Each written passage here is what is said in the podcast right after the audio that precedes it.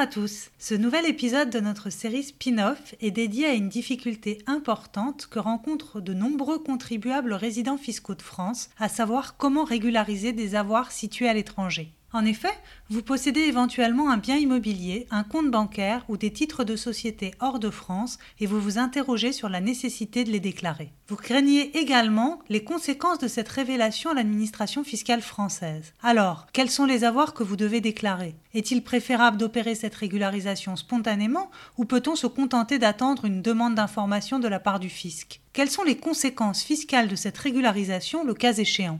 Qui est compétent pour vous assister dans cette démarche. Si vous êtes considéré comme un contribuable résident fiscal de France, vous êtes soumis à l'impôt sur le revenu en France sur vos revenus dits mondialisés, c'est-à-dire provenant du monde entier et non pas uniquement de France. Dès lors, toute source de revenus, même étrangère, doit être déclarée. Que vous possédiez un bien immobilier en Italie que vous louez et qui vous rapporte des revenus fonciers italiens, des dividendes, des intérêts et ou des plus-values grâce à des placements effectués auprès d'un établissement bancaire suisse, ou encore des actions issues d'un plan de stock option ou d'actions gratuites et dont l'administrateur est situé aux États-Unis, vous devez déclarer les revenus perçus à l'étranger lors de l'établissement de votre déclaration fiscale française. Le fait que ces revenus aient éventuellement déjà supporté l'impôt à l'étranger ou ne soient pas fiscalisés dans leur pays d'origine ne vous dispense pas de cette déclaration en France. De même, si vous étiez redevable de l'impôt de solidarité sur la fortune, puis de l'impôt sur la fortune immobilière à compter de 2018,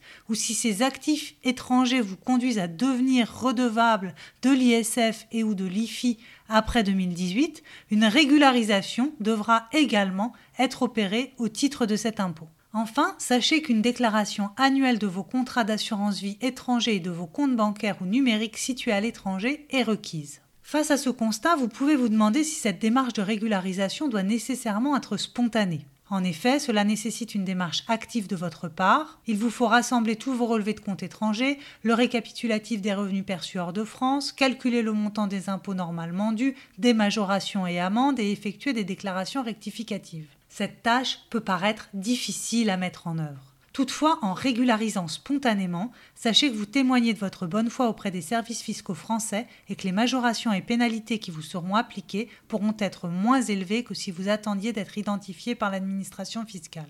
En l'absence de régularisation spontanée, l'administration fiscale s'appuie sur des documents qui lui sont transmis par les établissements étrangers et instruit votre dossier à charge. Il vous faudra alors répondre à sa demande d'information dans un délai de 30 jours et les majorations pourront atteindre 80% des impôts éludés. En outre, l'administration fiscale peut vous demander de fournir dans un délai de 60 jours des informations ou justifications sur l'origine de vos avoirs étrangers et en l'absence de réponse, taxer d'office les revenus considérés au droit de mutation à titre gratuit au taux de 60%.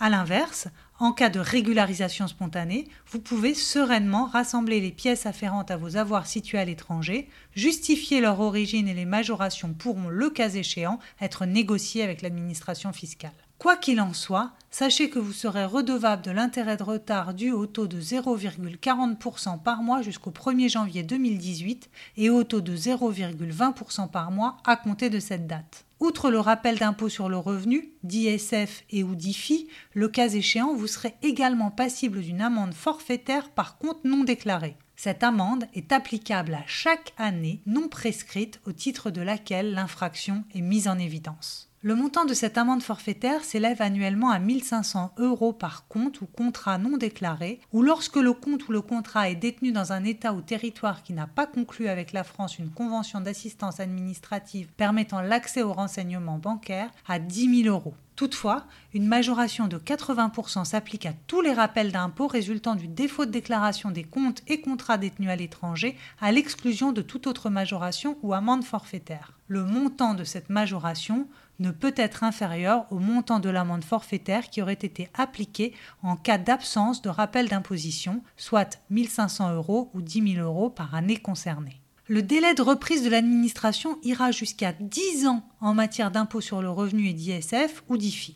En revanche, l'amende pour non-déclaration d'un compte situé à l'étranger, d'un contrat de capitalisation ou de placement de même nature, notamment des contrats d'assurance vie, auprès d'organismes établis hors de France, ne portera que sur les quatre dernières années. Les déclarations devant être produites seront assez nombreuses, qu'il s'agisse de déclarations rectificatives d'impôt sur le revenu, formulaire 2042, 2042C, 2042C Pro, de déclaration de revenus encaissés à l'étranger, formulaire 2047, de déclaration de plus ou moins value, formulaire 2074, de déclaration d'ISF avant 2018, formulaire 2725, ou d'IFI après 2018, formulaire 2042 IFI, mais également des déclarations de compte à l'étranger ou d'un contrat d'assurance vie situé à l'étranger, formulaire 3916, voire de compte d'actifs numériques à l'étranger, formulaire 3916 bis. Demander l'assistance d'un cabinet d'avocats disposant d'une expertise dans ce type de procédure telle que le cabinet CBV Avocat vous permettra de vous assurer que ces déclarations soient correctement effectuées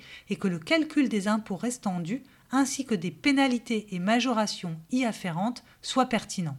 Cela vous permettra notamment d'anticiper le coût de la régularisation avec un certain degré de certitude et de provisionner les sommes qui devront, in fine, être déboursées par vos soins. CBV Avocat sera l'unique interlocuteur de l'administration fiscale, discutera avec votre service des impôts et lui remettra un dossier complet de régularisation comprenant notamment une analyse circonstanciée de votre situation afin de permettre de fluidifier cette démarche et d'opérer ainsi une régularisation transparente de votre situation en espérant que ces quelques éléments vous permettront de mieux appréhender les éléments caractéristiques de cette possibilité de régularisation de vos avoirs situés à l'étranger, n'hésitez pas à nous contacter en cas de question.